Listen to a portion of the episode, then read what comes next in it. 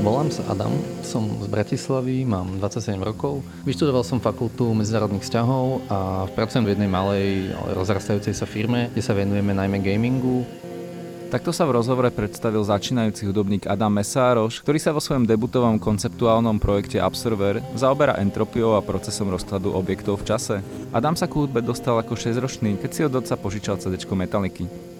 Trvalo to pomerne dosť dlho, kým to u mňa prepúklo do nejakej vášne, to asi až na strednej. Tam som sa stal hudbou do veľkej miery posadnutý, ale do 18 rokov som hudbu stále iba počúval, vôbec mi nenapadlo, že by som začal niečo tvoriť. Až keď som mal tuším 19 mi došlo, že však prečo vlastne neskúsim aj na niečom hrať, tak som si zohnal gitaru a začal som si ničiť prsty.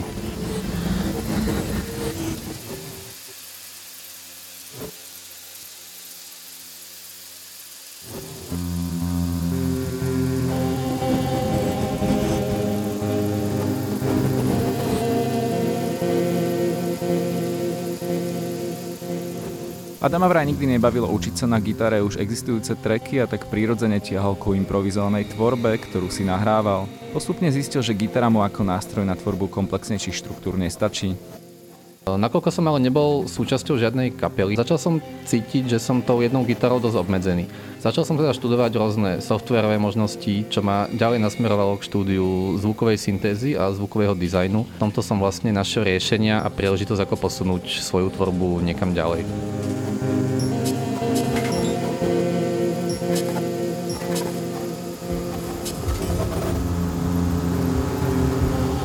Adamové predchádzajúce treky na Soundcloude znejú ako od tvorcu, ktorý sa ešte hľadá a svoje schopnosti zdokonaluje produkciou nesúrodej progresie trackov, prechádzajúc rôznymi žánrovými postupmi.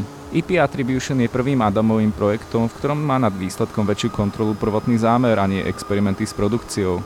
Koncept IP je založený na popise postupného rozkladu ľuďmi vyrobeného objektu v prírodnom prostredí, pričom každý zo šiestich trekov zachytáva jednu fázu rozpadu jeho štruktúry. Adamov koncept vznikol na základe prepočutej konverzácie.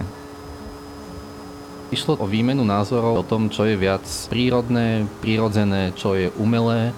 Padol tam argument, že ako môže byť niečo neprirodzené a umelé, keď je to vyrobené z materiálov nachádzajúcich sa na tejto planéte. Vtedy, jak som tú konverzáciu počúval, som si začal predstavovať napríklad taký hrdzavajúci motor z auta, ktorý sa zrazu ocitne niekde v lese a ako sa k nemu začne správať toto nové prostredie a ako zareaguje.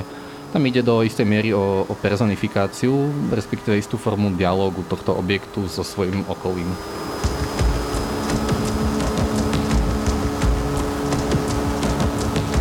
EP Attribution zaujímavým spôsobom zapadá ku projektom na slovenskej elektronickej scéne, ktoré nie sú ani vyslovene tanečné, ani experimentálne, ale nachádzajú sa niekde na pomedzi, s prídavkom možno niečím výsostne slovenskej melanchólie, ako napríklad Strún alebo The Blackwood Incident. Adam ako svoje inšpirácie spomína projekty ako Forest Swords, Boards of Canada alebo Ben Frost, aj keď oproti Frostovej tvorbe jeho EP o mnoho menej dramatické a skôr z neho cítiť už spomínanú melanchóliu, ktorá o našťastie nesklzáva do pátosu. Zaujímalo ma, kedy a kde EP vyjde.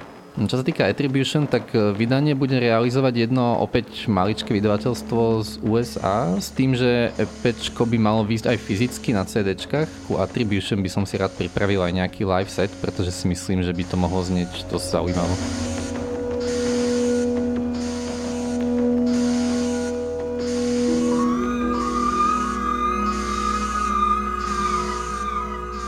Exkluzívny track z chystaného EP projektu Absorber nájdete na webe Rádia Wave.